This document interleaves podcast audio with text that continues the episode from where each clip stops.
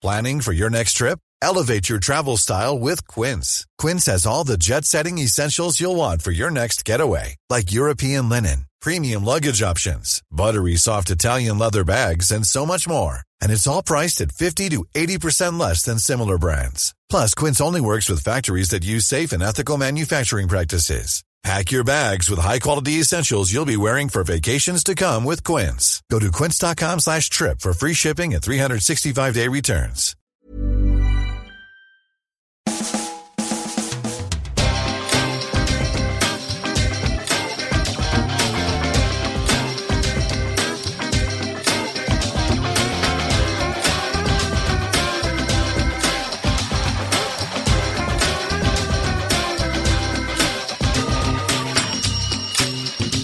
Hello there, and welcome to another Arseblog Arsecast right here on arseblog.com. How are you? Thank you for being here. I have to admit that beginning this podcast, look, I was at a wedding earlier. I was. It was very nice. Humanist ceremony. It was it was lovely. The two people involved had a lot of love, and it was it was really nice being there. But you know, as as happens when you go to a wedding, there's the drinks, right? You go for a drink and then there's another drink, and then someone says, "Let's have another drink," and you go, "Oh," and, then you have another one, and then so look, I have to say, I have to admit that I'm beginning this podcast a little bit, little bit beer fueled. That's all I can tell you, and I understand if you think, "Wow, this is a." Shocking lack of professionalism here. This is a guy who's supposed to provide us with 30 to 40 to 50 or an hour's worth of audio entertainment, and he's telling us he's like slightly drunk at the start. This is not a good way to begin a podcast. I agree. What can I tell you? I agree. It's not the right way to do it. I, I pride myself on my my professionalism. no, really, I do. I, you know, I, I take this, I take it very seriously. What I do, and doing a podcast after four or five beers, that's not the right way to do it. Here's a bottle of water. I gotta, you know, I gotta drink a bit of water as we go. It's not the right way to do it. But you know what? I was inspired. I was looking at a major footballing organization go into a season in a completely haphazard and unprepared fashion. And I thought, hey, maybe that's the way I should do a podcast maybe I should do a podcast where I'm, I'm completely not ready to do it. Maybe I'm just not fit. Maybe I should do what Arsenal did last Sunday and, and play like I've had four or five beers. How about that? Seems like a reasonable thing to do. Arsene Wenger's been in the game a long time. He seemed happy enough to send a team out that were, you know, not quite ready. So here I am. Here I am on a Thursday evening. And, um, yeah, all of a sudden it's going to be 4 1 to Liverpool any minute now. What a start to the season, eh? What a start to the season. You know the last time we started the season right, as far as I can remember? Was it 2009? It was either 2009 or 2010. And I was sitting in a bar, which is not unusual, but for the first game of the season, I was sitting in a bar on Camden Street here in Dublin. Bar is called Cassidy's. And I remember sitting there, we were out, a load of the guys that I play football with, we were out that day. It was probably one of those half five kickoff type things. So we all sat there and we were watching the Arsenal game. It was Arsenal versus Everton. And you know, Everton down the years has not been an easy fixture for us. Do you remember, like, who's that little fucking short guy? The little fucking short, sort of like a fake Overmars. What the fuck was he called? Radzinski. Thomas Radzinski. You remember him? He used to always score against us for some reason, and when we played Everton, it was always quite a difficult game because they're a well organised team. But 2009, I've just looked at it, it was 15th of August 2009, playing Everton, away from home. Denilson opens the scoring in the 26th minute with a, a cracking shot. The ball came across and he, he took it from outside the box and hit it into the top corner. It was like 20 yard, 25 yards. Denilson. Yeah, that's right. That was probably the season that Denilson scored uh, all those goals. Thomas Vermaelen put us 2 0 up. Then William Gallas. What a cunt. Seriously, what a fucking cunt. I'm sorry for reminding you of William Gallas. I apologise. But anyway, William Gallas put us uh, 3 uh, 0 up at half time. Second half, Cesc Fabregas. 48 minutes and 69 minutes he scored, and Eduardo made it 6 0. 6 0 And then, of course, we switched off and Louis Saha scored a goal and made it 6 1. 6 1. But you can live with someone scoring against you when you're 6 0 up. I give them a goal just to make them feel better, and then you can pat them on the head and go, There you go. Good little fellows. There you go. Do you feel better now? I like that. I would do that because when it comes to football, I'm small and petty. I hold grudges and I try and wind people up. But we were 6 0 up against Everton. And we won 6 1 on the opening day of the season, and that was the 15th of August 2009. 2009. And here are our results since then. In 2010 11, it was 1 1 do you remember uh, Liverpool scored? Laurent Koscielny, I think, was making his debut, and it was a Chamakh goal slash Pepe Reina own goal. So that was 2010, 2011. 2011 12, Newcastle away from home, nil nil. Gervinho, the big signing of the summer. Wow, what a guy, Gervinho. I miss, I miss him. I miss Gervinho so much.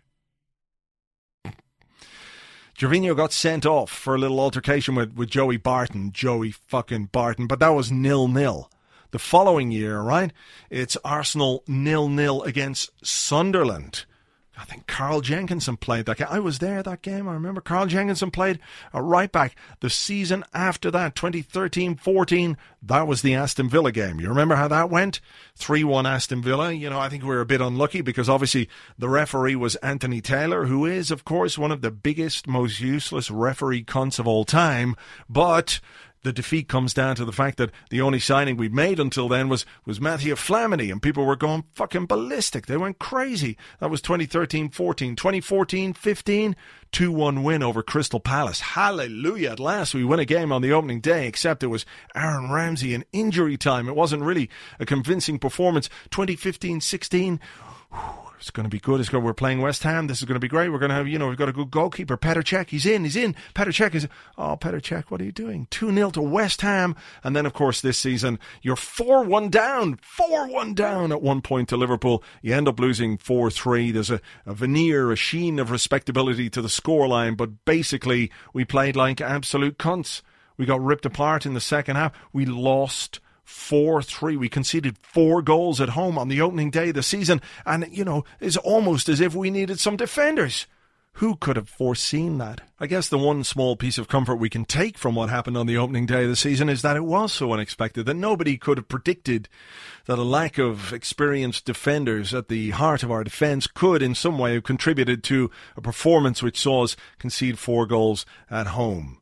It's just like like a tsunami, like a meteor strike that nobody could ever have seen coming. But basically, a really, really dismal way to start a season. Because you want three points, you want to play well, you want to be inspired, you want to be motivated, you want to be excited. You don't want all your worst fears to come true on the opening day of the season. You don't want, as even if you're the most negative person in the world, I guess you would much prefer for that negativity to be at least put to one side for a while because you want to see your team win. But it was just the predictability of it all, wasn't it? The familiarity, the, oh, we've been here before. Feels like we're going to be here again. Two injuries as well. Aaron Ramsey picks up an injury. Alex Iwobi picks up an injury. And that raises this weird kind of what's the word I'm looking for here? This this conflict between Arsene Wenger saying, "Well, look look what happened to Aaron Ramsey. I brought him back so early from the European Championships that he's picked up an injury." Yeah, but Alex Iwobi got injured as well. He had the whole summer off, and he came to preseason. He's done all the preparation. He's done all the fitness work. He got injured too. Maybe it's all a load of bollocks. Maybe the whole concept of rest and recuperate, it's nonsense.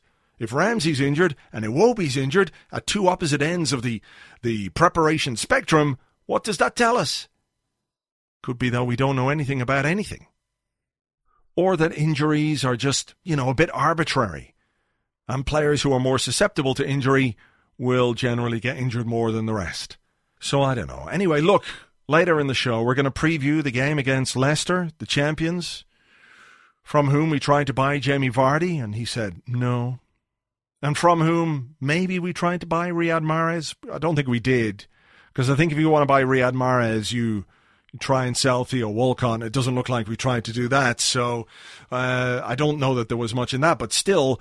Leicester have kept Vardy and, and Mahrez, and despite their opening day defeat, their players are going to be quite boosted going into the to the next game, their first home game. I reckon the crowd are going to be right behind them and everything else. So we're going to look ahead to that game. We're going to do some fantasy football, one day fantasy football with FanDuel, where you can win actual real money. Unless you're me, I can't possibly do it. I picked my team last week and I think it finished last.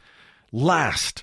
Out of all the fucking teams or like 800 and something teams. I've, I pretty much finished last and won nothing. So uh, you can prove you're a better fantasy football player than me. We'll give you details of that a bit later on. Now I'm going to get a beer and then we're going to talk to some people about Arsenal stuff. How about that? Let's do it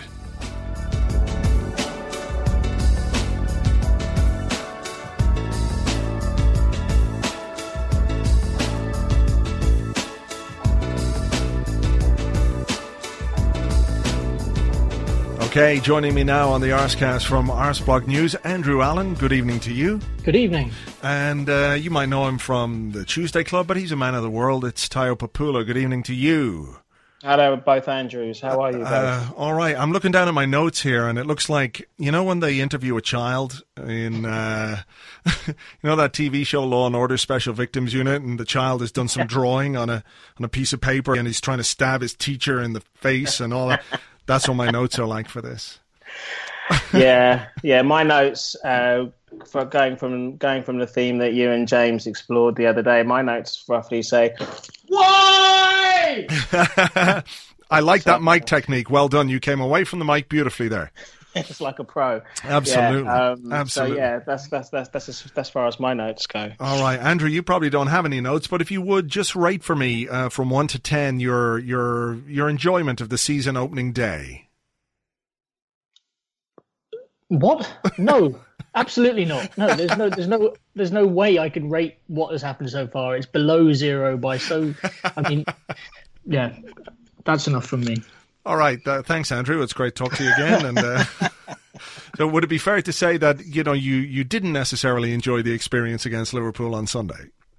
Well, the, the most frustrating thing was is that I've had you know I've had no enjoyment from this summer whatsoever. I've not been on a holiday. I've watched Arsenal faff around in the transfer market, and I was like, well, at least football's coming back now. And I sat down in my seat and I looked around, and I was kind of like, yeah, all right, things could be worse. And then the game started, and I was like, you know what? Actually, after 55 minutes, fuck this shit. I'm going to give up football. it was a bit like that, yeah, yeah, yeah. Yeah, and I, you know, I think there was a lot of people looking around the stadium who had a similar summer to me. I think. Yeah, people wanted to be happy though, don't you? I mean, even if you go through the summer and you go, "Oh fuck, what are we doing? Why are we, why are we dilly dallying? Why are we dithering? Why isn't the stuff happening?" The minute you get there, because I, you know, there was a part of me on on Sunday morning, um, and I was looking. It was probably about three o'clock actually, uh, and I was looking at the start of the Sky broadcast, and you know they have the cameras, and the sun is shining, and the Emirates pitch looks beautiful, and you know uh, David Price and Stuart MacFarlane are posting pictures of the pitch on Instagram, and it looks so beautiful, and you're going, God, I'd love to be there. I would, I would, I would have loved to be there. I'd swap my position here on this sofa, having to work and do a match. I'd love to. And then, about fifty-five minutes in, I was going, "Well, thank fuck for that." Jesus, yeah. Tayo, Tayo, how was it yeah. for you? Well, I mean, it's it's been a weird it's been a weird one all summer. I mean, I I took I've been so unbothered by this. I've so enjoyed the break right? I've enjoyed the cricket, I've enjoyed the athletics, I've enjoyed just, I've enjoyed life away from. I'm not very. I think we spoke about this a while ago. I, I, I don't get involved in in the transfer nonsense. Like I just refuse to read it now, and mm. because because it's it's soul it's just soul destroying and life draining.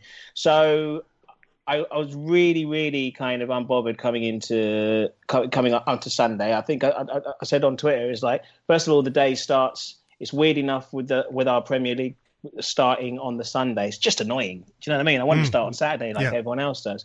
So we get to Sunday, but then the sun, like you said, then the sun's out, and I'm meeting up with you know I'm meeting up with you know the midfield general and Keith and Bradley and all the people I go to the match with, and you think, well, you know what?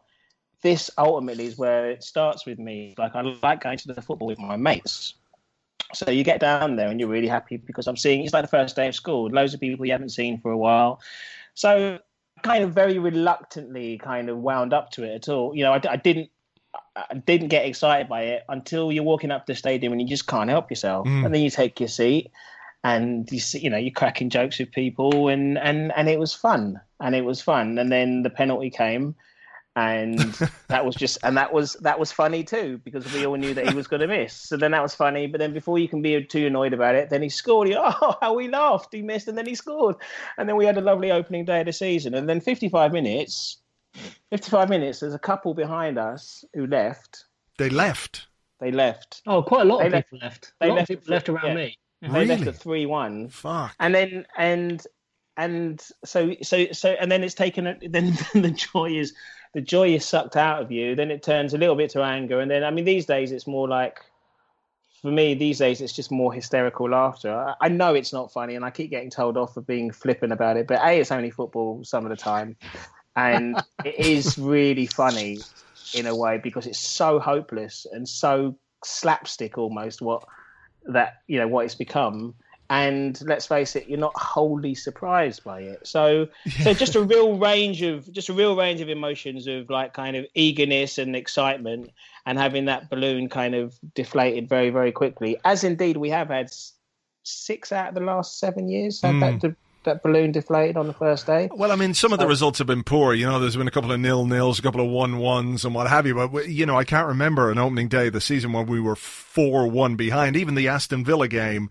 in 2013, Andrew, there was like like a slapstick element um, where where Anthony Taylor was just going, ah, fuck it, I'll send that guy off. Ah, fuck it. Did he send two yeah. players off that day?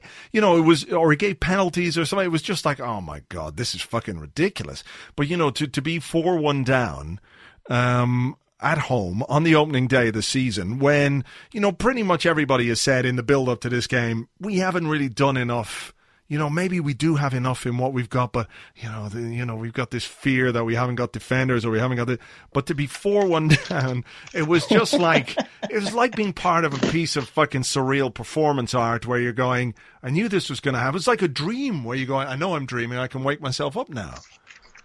Well, the thing is, right, the, the worst thing about it was that it was an Arsenal performance that I have seen a million times it just happened to be kind of like you know oh by the way in case you forgot that we were able to do this we can do this.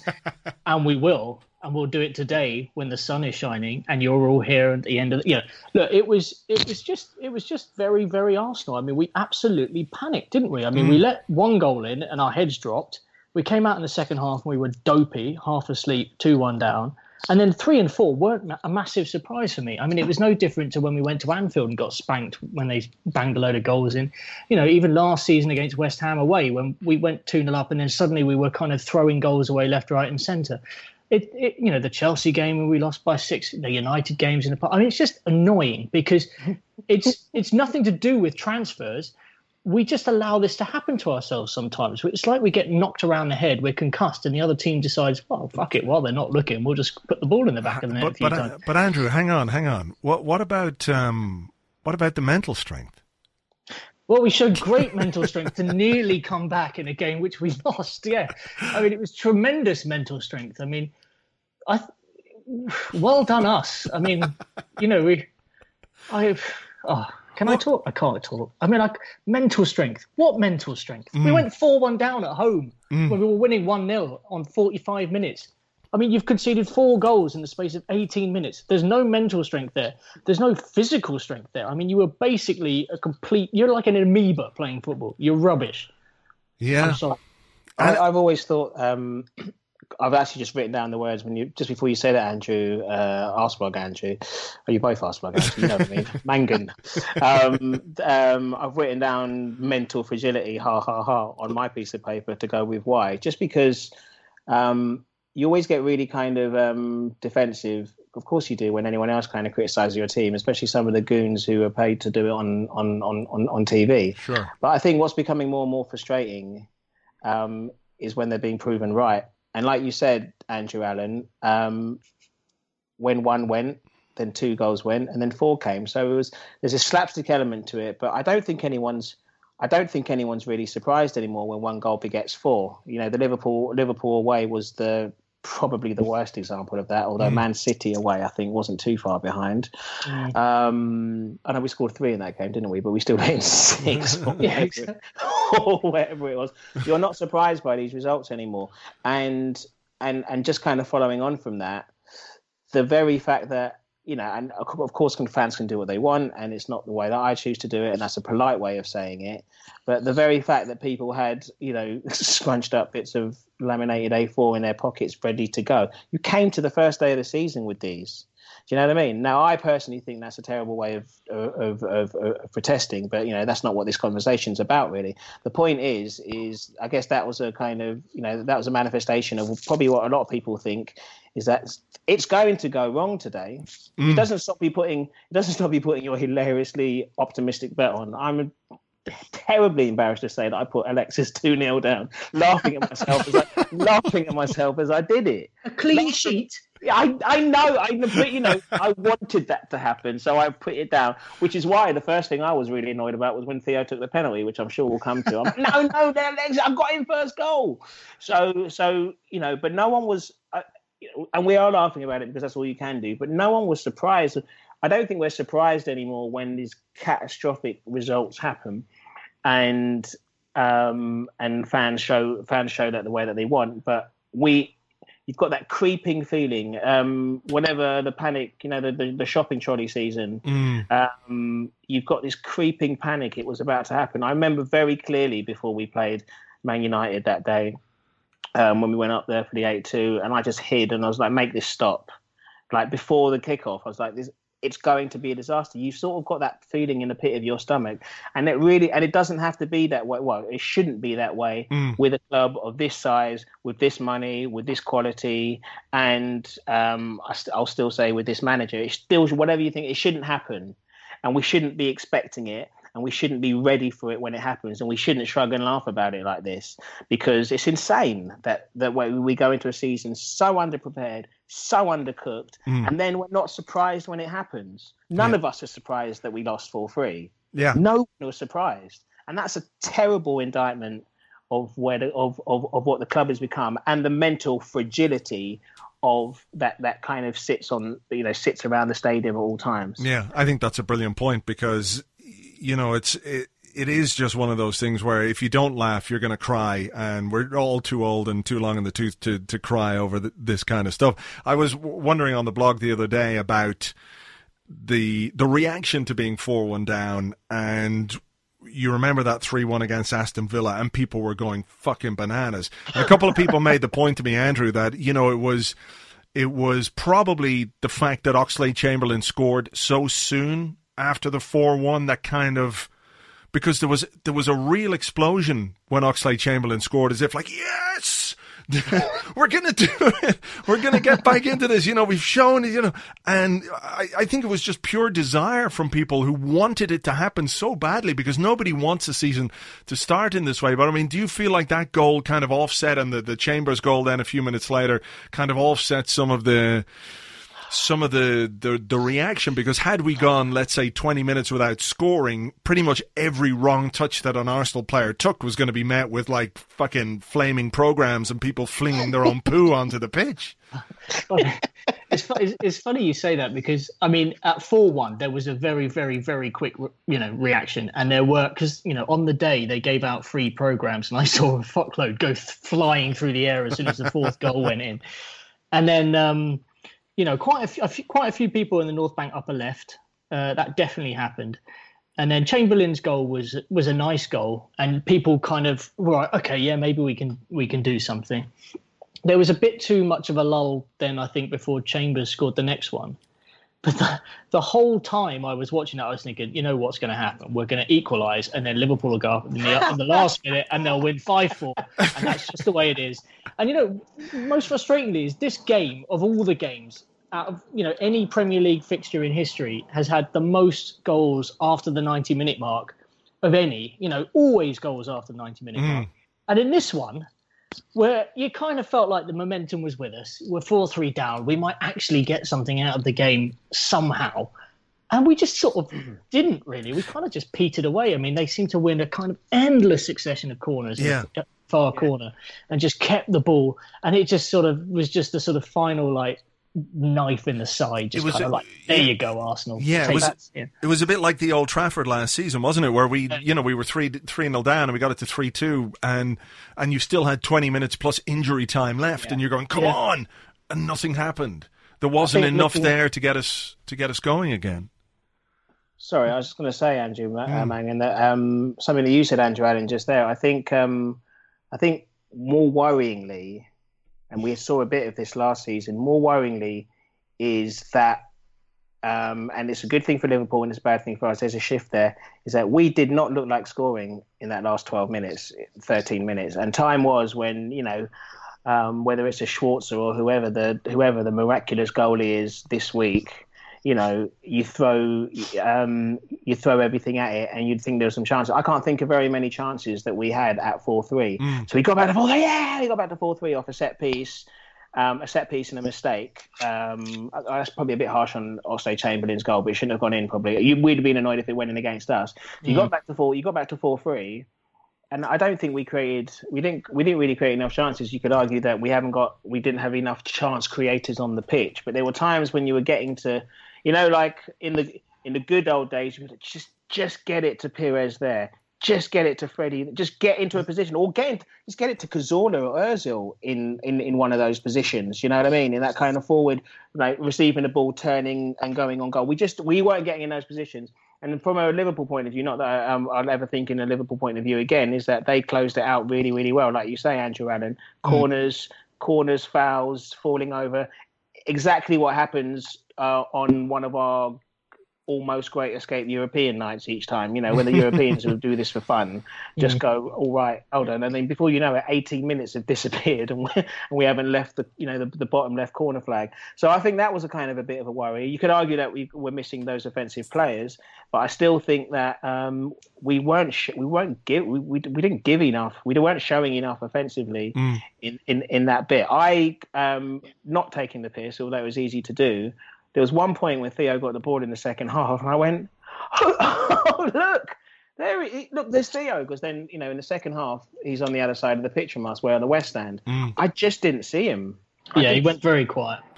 There's a surprise. I mean, I'm not saying that when the going gets tough, Theo gets going, uh, and by going I mean like anywhere else uh, but near the ball. But you know, it has been a feature of his of his time at the club that when things are difficult, he's not there. But again, you know, I, I, I was looking at the manager, I was looking at the substitutions he might make, and you talk about those times where we used to batter teams in the final few minutes, either to get an equaliser or to try and get a winner against a so-called smaller team than us. And, you know, we'd end up with four strikers, maybe sometimes, you know, four strikers and an uh, attacking midfielder or wingers on the, on the field. I, I can remember one time Walcott even was playing right back and we had so many so many other options further forward to try and get a goal. And now you're looking at this squad, you're looking at the team, and you're going, "Well, you know how? Uh, you know, where are those options anymore?" I know Giroud's out, and I know Ozil's out, but still. It wasn't there, and it's more about the, the momentum and the sort of dynamic of the game and being able to try and influence uh, the way that the game is being played, and we just weren't able to do that. I mean, I, I I mean, we definitely missed Giroud, especially when we started doing the kind of Kolo Touré long ball up to the up up to the front. And you know, poor Alexis is standing there, and he's jumping as high as he can. And the, I can't even remember who the uh, is it the, the, the new Liverpool centre back was just sort of taking him. Yeah, mm. I mean, there was Alexis didn't have any chance. And the weird thing was actually, I thought, was that he did at no point did Wenger think to himself, you know what, I'm going to swap Alexis and, and Theo here. I'll give Alexis a little bit more of a run on the wing. They didn't mm. they didn't change positions all game actually. Um, but I did sit there and I, you know, what I was really thinking the entire time was, you know, Jesus, you know, if only we had Takuma Asano to come on because, you know, it's come that, to this there's a boy who who's got the world at his feet, and you know we've signed him for for huge money. He's come with a big reputation, and I just think he must be chomping at the bit to deliver for us. Yeah. With a with a Joel Campbell. With the Joel, where's Joel Campbell gone? He's not even on the bench, you know. And like, you know, I, I think Joel Campbell is a good but fairly limited player. But like, you know, who who would you put some money on coming on and contributing in a game when you really needed them to do it? Would it be Joel Campbell or Chuba Akpom? With all you know, due respect to Chuba Akpom, Joel Campbell has proven himself to be relatively creative and can score goals now and again when we need them. Well, I mean, what would be nice would be is if we could make some substitutions based on tactical purposes, rather than all of our players being crippled by the hour mark, mm, which yeah. you know was obviously the case with Iwobi and Ramsey, who decided at four-one down, but within a minute of each other, that fuck this shit, I'm going off now. obviously, they're injured. I know they're injured because they're out for three weeks, but you know, I too would also be waiting to play for Arsenal until the transfer window's closed. Yeah. And that again, that again is that, that again is just so very Arsenal. It's gone, it's gone four-one like I just finished laughing because I didn't know what else to do apart from stab myself in the eye with a pencil. And then you see Ramsey in that familiar, he's got that familiar Ramsey face on, and that face just says three weeks. And he, you know, he looks up, and you're like, he might as well be mouthing three weeks. You know what I mean? With the, mm. with I'm doing the, I'm doing the sub me off gaff gesture. You know, and we all know it.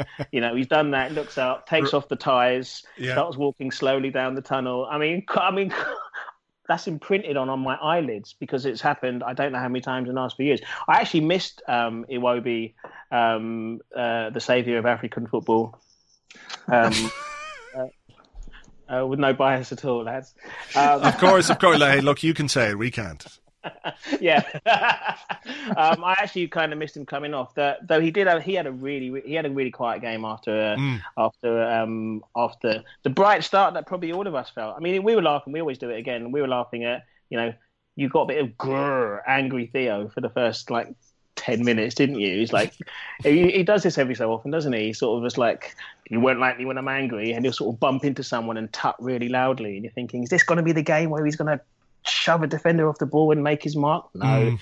he's going to disappear soon after. Um, but yeah, so it, it won't be that uh, it won't be disappearing. Ramsey disappearing. Theo disappearing, although being still on the pitch, meant that we didn't have any kind of um, attacking threat to speak of when the kind of going got tough. Yeah, yeah.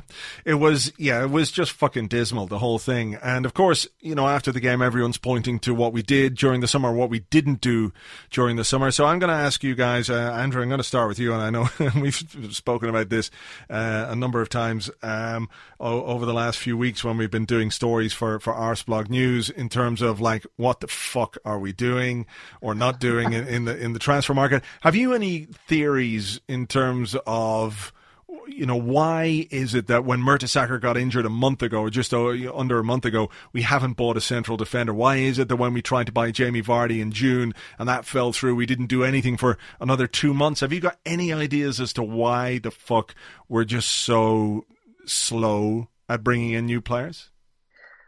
Um, I can only put it down to Arsene's in depth, like his unquenchable thirst to be conservative when it comes to spending money. I think he's just that guy. Like, I mean, it sounds as though even with Holding that we put in a 1.5 million pound bid, and we waited two months to kind of like potentially, you know, pay the 500 grand that Bolton were asking. I mean, Bolton are broke, and we basically ground them down and said, "Fine, you can finally have a little bit of cash to seal that deal." So you could just imagine what we're doing with all the other potential deals.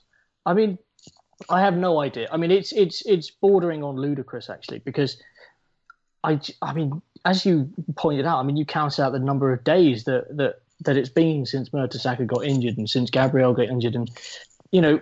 I, I'm not saying I thought someone was going to come in, play the first game straight away, just like you know, take to it like a duck to water. But mm. I am incredibly surprised that there's still no movement.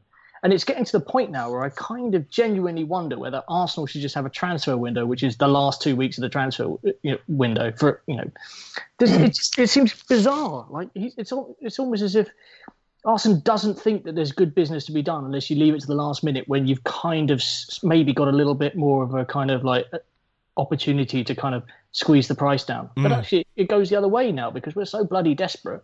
Everybody knows that we've got loads of money. They're going to hold out, or they're just not going to bother. I don't know. I don't know. I'm very frustrated. I've gone Arsenal fan TV tonight, haven't I? This is the first time I really. I feel like if I go and look at myself in the mirror, I'll just see Claude staring back at me. I think. Um, I think uh, Andrew, both Andrews, that um, I mean the tough thing. The tough thing with this club is because we know you know we, we know absolutely nothing for facts at all because we don't say anything about transfers. We've got that very kind of um, you know the wall of silence and so mm. forth. And then you know I feel expertly trolled by you two every time you put up just factually just something that he said in one of the press conferences. I'm like, you know, um, again, I'm not advocating some of the madness that happens online, but like the, the, there's two Arseblog news things today. I was like, oh fuck off, just fuck off, you know, just just just leave me alone, like because you're reporting him, so you know, because because of the things about the. You know the one about the um, there's two markets. You know English clubs Yeah. are going to suffer for this long in, in the Yeah. long term. Yeah. And I'm screaming at my screen. Well, let give, give me a chance to suffer for it in the long term, mate. All right, I'll take that because right now I'm suffering in the short term, and I've got nothing to show for it. And I've got Rob Holding and Callum Chambers in the middle, and I'm going to have that against, by the way, the league champions uh, on Saturday. So, um, I mean, the only whispers you do hear, are, there does seem to be something like every there does seem to be some sort of para- like just some paralysis, whether it's fear, whatever. And it's you never think that because you think you know a great manager or great club, there's a, a great machine at work. I mean, great in that sense. There's a machine at work which should be able to get these kind of transfers over the line. But we make such we make such a cock up of this every season. We make such a cock up of it. We chase Joel Campbell's agent halfway across halfway across Costa Rica. We chase um, Mustafi's agent only to find out he's not his agent. Other clubs don't have these stories. This happens to us Well- all the time. Well, maybe we're just so invested in it, though. Maybe that's what we don't look at what other clubs really do in the transfer market and their fuck ups. Is that it, or am I just like, No, I don't think it is. I don't think it. I don't. I don't think it is that because it's. I mean, none of us are geniuses at all. But the season starts on August the twelfth or August the fourteenth every year, and we are never ready. yeah, And we always have this. This happens all the time. This isn't an this isn't an outlier of a season or whatever. This this happens all the time. And then we bid seven p for someone, and everybody laughs. And you know, and, and and then we don't get the player. You know, and then we don't get the player. It's now a legitimate bargaining tactic to link yourself to to, to Arsenal. I think you one of you said that this morning. Did you say that on the blog this morning, Andrew? About like because we never, which I thought was a really great point, is that because we never we never even refute transfer stories. Yeah. you can have you can have an absolute field day with Arsenal, but you know, but, but we never say anything about it at all. Mm. It must be a bargaining tactic to get yourself a new club. Arsenal in for us, no, we're not. Mm. But um, but perhaps one once in a once in a while we should just we've always said it: pay the freight, pay the freight. Because we get caught out like this. Maybe Bolton are just still laughing or annoyed at us because of the time that we pissed around over Gary Cahill, whenever that was. You know what I mean? yeah, still vexed. You lot again, still asking, trying to pay seven quid for someone. Bolton must be fucking- I don't think we're very good at this transfer thing. I actually think it's not an it's not an accident anymore. I don't think we're very good at it. You keep on hearing stories about Arsene changing his mind, um, and you know, Carster spreading his net, um, and or hedging his bets, I should say, um, in a way that we've all done on Championship Manager. I'm going to get, you know, Would- uh, I'm going to get Martin Palermo. But if I can't get Martin Palermo, I'm going to try. Do you know what I mean? So we're all trying to do it still. Maybe this is, maybe this is, um, maybe that's the state of the club. I think there was a very interesting thing that he said in the press conference yesterday, where he talked about there's a, a like a huge amount or lots of really average players available for a lot of money, um, and I think that kind of sums up where he is because my my feeling is with him is that he's not necessarily afraid to spend money, but what he's absolutely afraid to do is waste money. Uh, particularly now. I mean, uh, you know, and we're saying this about a man who bought Andre Santos and Park Chu Young and players like that, you know. Um, but uh, but right now it feels like he's not prepared. If a player, like let's say someone like Lacazette, and he says Lacazette is worth 30 million euros, and I will bid 30 million euros for Lacazette. And if they sell Lacazette to me for 30 million euros, I'm a happy man. I'll do it because that's what I feel like that player's worth. But the minute Leon go, fuck you, uh, we want 50 million, he's gone, no, no, not a chance. This is just not happening. He won't, he won't. You know? I think won't. I think he's right. I think he's right in certain aspects of Mm. that. Of course, I think he's right there. But we're now beyond. We're now beyond the super super quality conversation because at times there's just it sounds really it's it's not making do when you say we need squad players we need Yeah. but we need bodies it's beyond you know it's not a cuss to be saying you know we're Arsenal we shouldn't have these players and yeah a lot of the time you know and Villa's ended up at and Villa's ended up at uh, Sunderland and that and that happens a lot players that you know you hear about you hear about and we get a little bit smug about it when they end up at uh, at Bolton or whatever and their career fades. But we lost two midfielders on the first day of the season. Jack will, if we're lucky, pay. Uh, if he plays more than 15 games a season, then praise be. Be his best season ever. That will be it, right. So we just there's a time where you you need to buy some players, pal. Mm. You need to buy some players, and if you can also buy the super quality ones, then fine. But sometimes you just need to buy some players. We've gone into the season whether the best defender in the world is not available. We need defenders, and like you keep saying, we've needed we've needed a centre half. We needed a centre half last season when when Mertesacker fit. Mm.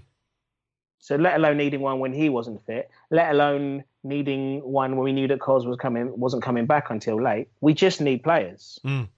And if it, and if if if someone is gonna, you know, if it, if if it, if it ends up killing Callum Chambers, then you know, let's have blood on our hands. You know, let's have some players in there. You know, let's have some players in there because we need we need people in these positions. So the transfer thing about just looking for the right person is valid up to a point, but Yeah. at, at other points we just need players, pal. No, it's true. I mean, look, Andrew. I mean, the thing that we, we talk about, or one of the things that Arsene Wenger has always said, is that he, he's always been a man who says football clubs should live, uh, you know, with the resources that they can generate. So if you can generate 100 million pounds to spend on transfers, spend 100 million pounds on transfers. Uh, but what seems to be happening with us is that we're we're living well within the means that we have. That we're building this cash stockpile and everything else. I mean, are you are you expecting what are you expecting to happen between now and the close of the window? Um, I think we will sign Mustafi from Valencia. Mhm. I think we'll then go looking for someone high profile, and we won't pull off a deal for someone high profile in the striking department. I think I think we'll go looking for a defender. We'll get a defender, and that may well be the end of what we do, hmm. unless Arsene decides to go and find another tiki-taka midfielder to add to his collection because he just because he loves them. He does love those. Bring It wouldn't, back. even, it wouldn't even surprise me if he went to sign Cesc Fabregas. I was know? just going to say, That's bring back Cesc. that is that is the kind of thing I could imagine Arsenal doing just to troll everybody. Like, Oh. I mean, it's the thing is, I genuine, I genuinely love the man. I mean, I, I, it's a deep rooted love, but it's also the same kind of love that you have for anybody who, over the years, when you see them growing more and more stubborn, you think you kind of change, you know. Mm. And I just, I what I've what I've really been frustrated about, and I think a lot of people have, has been the kind of ridiculously mixed messages that have come out of the club since we came second last season. The last day of the season, everybody's happy, la la la. We go into the transfer market and we start talking about buying players, reinforcements, all the rest of it. This is before we've even had injuries. And then, you know, we've got Gazidis going off in one direction, Wenger going off in another direction, Gazidis sort of contradicting himself, Wenger sort of backing Gazidis, but sort of playing down, you know, what Gazidis has said. And it's, you know, there are leaks in the Times, there is all sorts of stuff going on. You can tell that they, there's there's some kind of uneasiness at the higher end of the club, but still below the level where Kroenke is getting involved. Mm. So I kind of feel like at board level, you know, there's stuff going on. Like people are wanting Arsenal to get going. Uh, do do know, you feel like the board were trying to distance themselves from whatever the fuck it is Arsene is going to do or not do? Well, you only had to read those reports in the Times this summer to, to, to realise that they were trying to put some kind of buffer between themselves and potentially the inertia that Arsenal was going to, you know, show, which he'd shown before, you know. And and I've just I've just got this feeling like they were just kind of preparing themselves for Arsenal to dilly dally a little bit. And I I kind of feel like the buck fall, you know, it stops with him this summer. I mean, mm. he's pointed out on several occasions that we're missing in very key departments. We've had all summer, and it's almost as if it's like when you're at the school disco and you go up to the girl and you say, "Oh, do you want to dance?" and she kind of looks at you like, "What the fuck?" And that's what's happened with Vardy. Hey, that never happened to me, man. I'm sorry. You can't. If you want to work out these issues here on the podcast, that's fine. Do We're going- we're going public no, it did. It happened to me all the time. It's okay. I feel and, your and it- pain. you don't have to back me up. That's fine. Um, but it's kind of it's kind of like he's he's had his fingers burnt off the back of the Vardy thing, and he's kind of and you know, and I say the Vardy thing and the Lacazette thing because it looks as if we did put in one bid earlier in the summer, and he's kind of lost his confidence a little bit, and he's not sure, he's not sure who to go up to anymore. He's Yeah. like, well, you know, do I just keep my hands in my pockets and maybe just kind of go home and sulk and cry about it, or you know, uh, will he have one last go just before the lights come on? You know, let's see. But I'm not banking on it to be honest. Okay. Yeah, the lights will the lights will come on and you. That's not a girl at all. Grab, grab the six foot six grab the six foot six girl. Um, the last you'll you'll do. Um, we'll end up playing Mustafi up front. Yeah, I'll go, go home and play a role player where she's called Mertesacker. like, let's pretend. This is getting really weird now, guys. Yeah, no, we'll leave. Yeah, we'll leave. No, but I do think there is some kind of um, there is some kind of fear um, in the transfer market, and I think we, as much as we think, I think we are a bit of a laughing stock um, in the transfer market.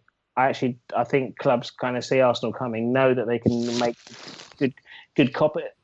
The clubs, the people that we go for, always seem to come out of it pretty well. They either get a deal, they either get a better deal where they are, as we're seeing with uh, certainly Vardy, perhaps Mahrez. Um, they go to another club because we've helpfully alerted um, other clubs like Chelsea and Dick Face's reign, you know, um, you know, we, we alert other clubs to the fact that these people are available. You know, again, I'm sure that part. I'm sure there's people who've actually got a transfer policy. Let's just wait to see who Arsenal half-assed try and get, and then we'll just bring them in. Mm. you know what I mean? Arsenal dancing around. Okay, there's a money thing there, dancing around Hazard for years, and then Chelsea went and bought him in seconds. In seconds, right? They did the same with Mata as well. Yeah, yeah. So this happens. So I, I think I think there's a there's a weakness in the club. And for someone who's so meticulous in so many areas, I'm really surprised that that this continues to happen. And here we are with two weeks to go. Um, no one else waits this long to to to buy players. And the other thing is, like Arsenal players, Arsenal fans laughing about, which I don't get. Just like, oh, well, you overpaid for Pogba. Maybe he's really good. He's, he's, he's really good. If we paid 100 million for him, he might not be worth 100 million, but you know, no one's worth anything like that anymore. If Arsenal had paid a hundred million pounds for Pogba this summer, I would have been like, "Fuck yeah!" Yeah. Like seriously, just from the point of view of like, well, it's better than spending six million quid on Andre Santos. And like, what a fucking seismic shift in our thinking that would be. Like, again, you're right. You know, hundred million. He's not worth hundred million, and dealing with an agent who's going to get twenty odd million. It's just a, a gigantic clusterfuck that you know somebody like uh, Manchester United could deal with. But the whole thing that the the fact that we won't deal with like two of the biggest agents in Europe who who have uh, a lot of the biggest players like Mendes and uh, and Mino Raiola, we won't deal with those agents in any significant way because we just won't accept the terms under which they operate. So you know, you're sort of not, not that there aren't good players out there, but if you want those top tier players or some of those top tier players, you're sort of cutting yourself off from from that level of the market. You know. So what you're saying is you're not expecting us to go in with a bid of a hundred million pounds plus one pound for Pogba before the transfer window closes. Well, no, not Pogba. You know, I, I I'm with you. I think we'll sign a central defender. Yeah. Um, yeah. and I think all the talk of you know the, the interesting thing with the the stuff that came out during the week, you know, where we said, "Oh, we're looking at other central defenders like this shit cunt and that shit cunt that nobody fucking ever heard of and that nobody wants ahead of Mustafi because uh, you know, we're we're holding money back for a striker. Like uh, the, the implication being, of course, that we're ready to spend big on some kind of striker. The difficulty is, I mean, you know, is that striker going to want to come? Like Mustafi coming from Valencia, who are fucking broke, who aren't playing in the Champions League. You can see how that's going to work because he's 24 years of age. He's going to come and play with Mertesacker. He's going to play with Ozil. You know, he's got that German connection there. You can see why Arsenal would be something that he's really interested in. in. But if you're in in in anyway, if you're like uh, a top tier striker playing for a big club I mean, do you look at Arsenal? Do you look at what happened against Liverpool and think, well, actually, f- fucking hell.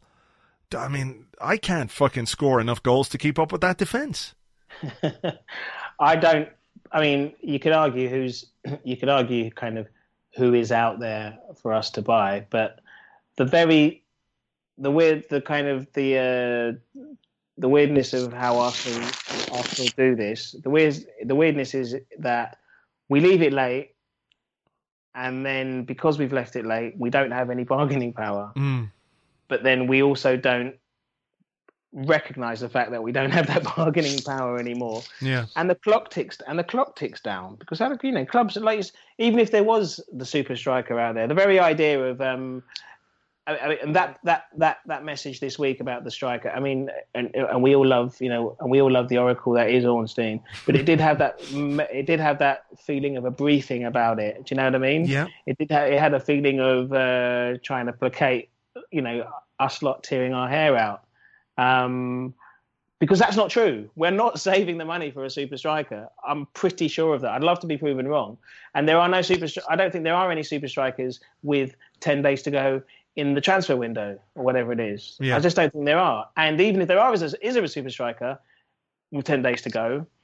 The premium on August the 30th isn't something that we'll pay because we've proven that for the last eight seasons, not paying it with ample time. So mm. why the hell are we going to pay it with 12 hours to go? It's not going to happen. We'll end up with like Remy, lads. Just deal with it. Like Remy. I'd take it. I'd take it right now. To be honest. Yeah, you know what? I would as well. till, he, till, he, till he goes down with a terrible cruciate knee ligament two weeks into his Arsenal career, and we're all just kind of pulling our hair out. You know. Well, that's where we are. That's where we are. And look, everybody here right now listening to this is sharing the joy and the excitement hey, of, of happy Friday morning, guys. any positives? positives. Uh, positives. We like to we like to raise a glass at the end, like when we get to the pub afterwards. We'll raise yeah. a glass to a player. Right? We all do it, I'm sure. Um, and we got as far as Rob Holding just because it wasn't his fault. Yeah. I liked it. I liked what he did. Actually, you know what? The two central defenders, okay, it's not ideal playing them, but I liked the the aggressiveness of them. They won a lot of balls in the air, the two of them, Chambers and Holding. You know, there yeah. was there was I think there was quite a bit to like about the central defenders. You know, be when you look beyond their inexperience and their rawness and the fact that you know they they're not necessarily the organizers that you nece- you need your central defenders to be. So I you know I think I think we were looking perhaps at at this game and Holding in Chambers if they had to play this was where we we were going to be let down. I think it was other players around them that that caused the problems.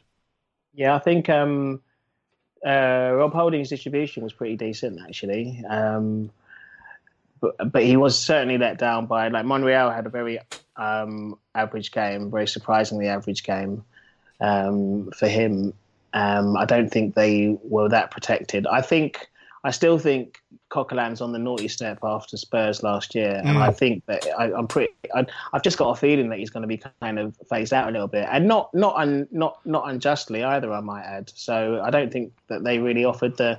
I think um, you could argue that uh, him and El Elneny were put in to protect the centre halves, but I don't really think that um, I don't think they helped at all. Well, no, but I think when when when when uh, they had the ball, when Liverpool had the ball, okay, we were found wanting there a little bit. But when we had the ball, and I know Liverpool were trying to do their like Klopp press, whatever the fuck you call it, but there were times when El Elneny was picking up the ball or looking to pick up the ball from the centre half, and there was nobody anywhere near him. There was nobody yeah. close to him to give the ball to. There was one there brilliant was- moment. Do you remember the moment where he was like surrounded by about three of them, and he did a kind of like and he just kind of stepped yeah. away from it, and everyone went, "Ooh, love it." But I mean, that's not the shit you should have to do when you're playing in a midfield, a deep lying midfield duo. You should have somebody closer to you to to, to help you out there.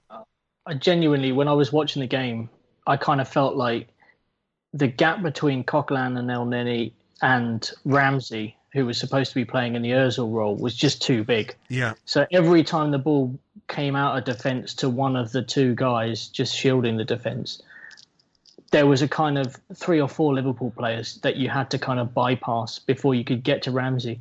And Ramsey really needed to probably drop a lot deeper to come and pick the ball up and then spring an attack. And that just did not happen. And obviously, as soon as he went off and you threw Santi in there, by that point we were already gone anyway. So mm. Liverpool were able to sit a lot deeper and they weren't really kind of that worried about Santi kind of picking the ball up in the middle of the park because he was then looking to spray balls to players who should have been trying to get behind the defence. And Alexis said no chance. Walcott was dead.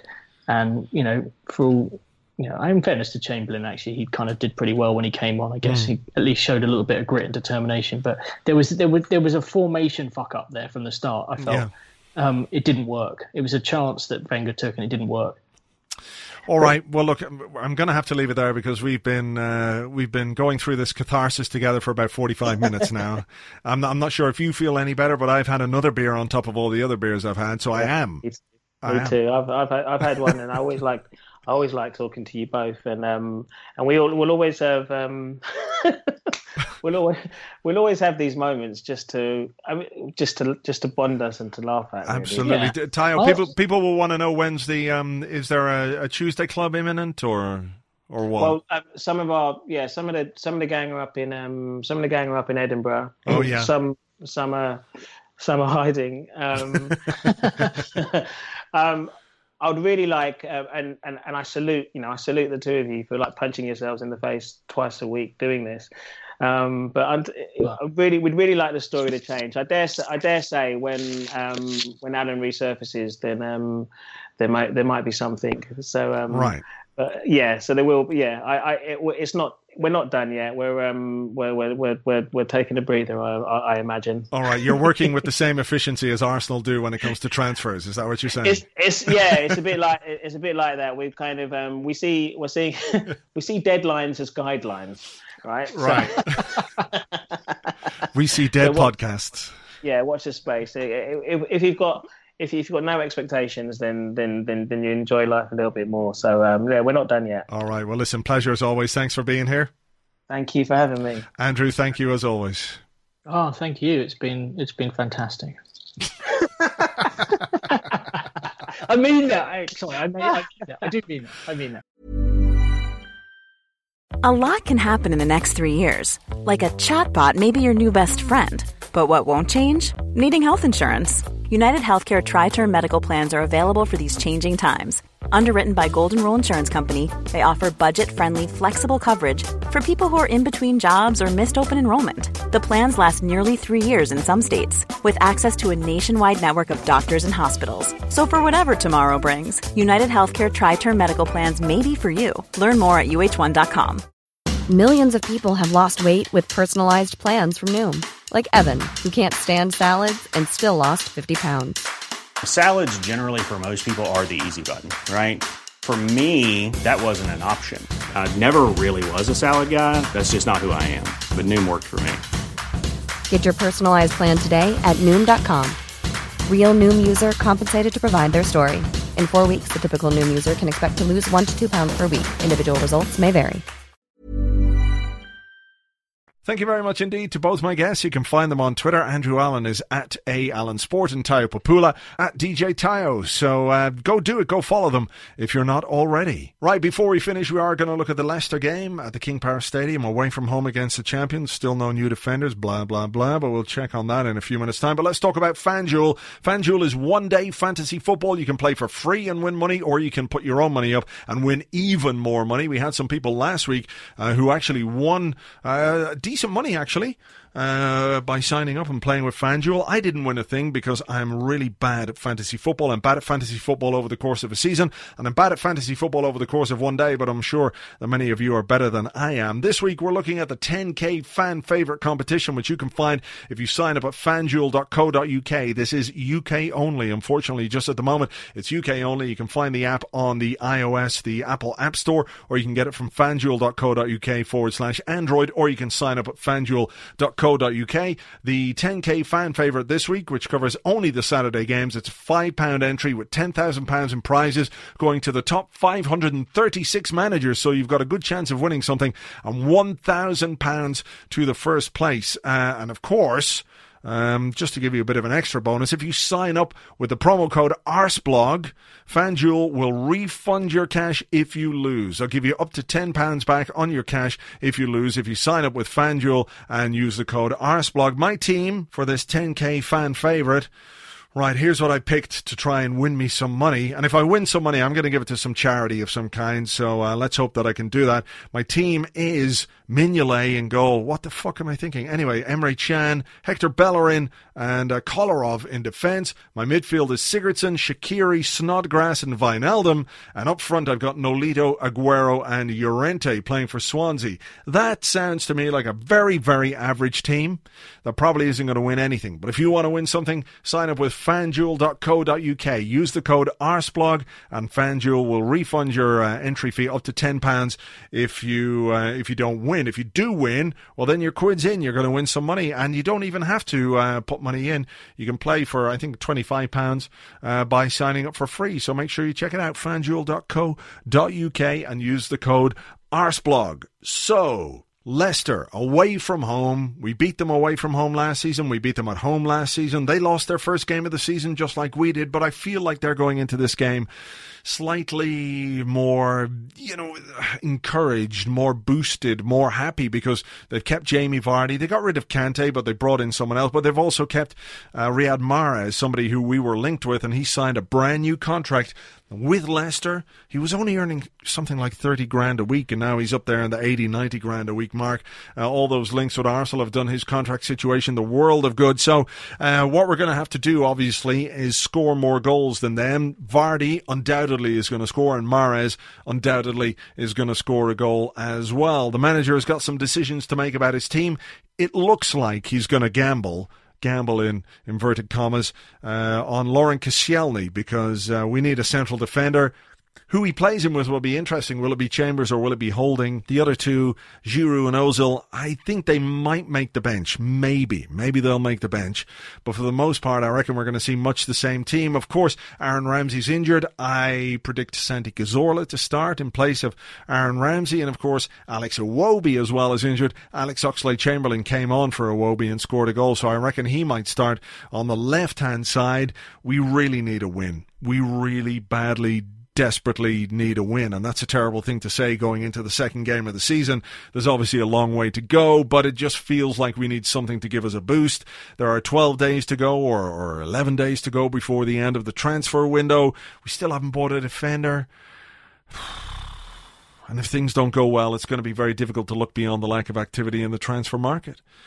So uh, I'm I'm really hoping that we can do the business. It's one of those late Saturday evening kickoffs. It's a 5:30 kickoff on BT Sport, I think, and maybe just the confidence we might take from beating Leicester away and beating Leicester at home last season, late as it was even at home.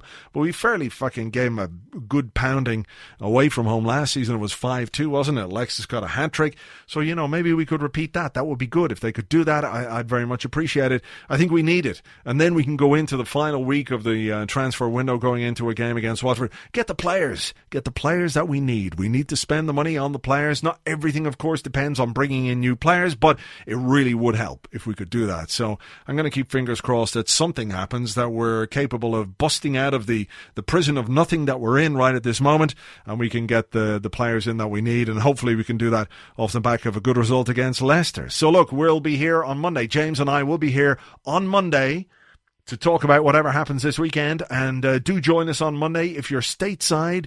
We've got some big, big, big, big news for you uh, about an Arscast that might be taking place right on your very doorstep. So uh, stay tuned for that one. Uh, let's keep fingers crossed for the weekend. Have a good, uh, have a good time. Come on, just just fucking win, Arsenal, please. If you wouldn't mind, that would be good and make everyone feel better. I think we deserve it. All of us who are listening to this, we deserve a good Arsenal win. So come on, don't let us down, and we'll talk to you on Monday and, of course, on next week's Arscast. Until then, cheers. Had another beer. Um, take it easy. Bye bye.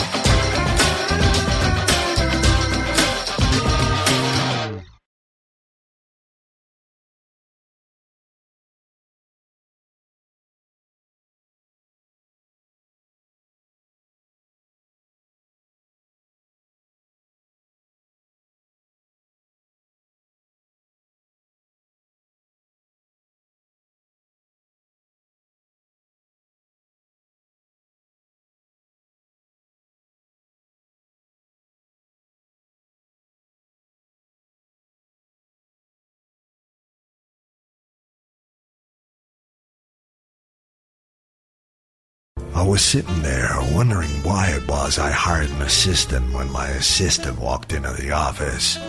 What do you want? I said. It's lunchtime, he said, and you told me you'd pay for the sandwiches. All right, I said, what do you want? I want a Reuben, he said, from that place on the corner, the one that gives you the extra pastrami.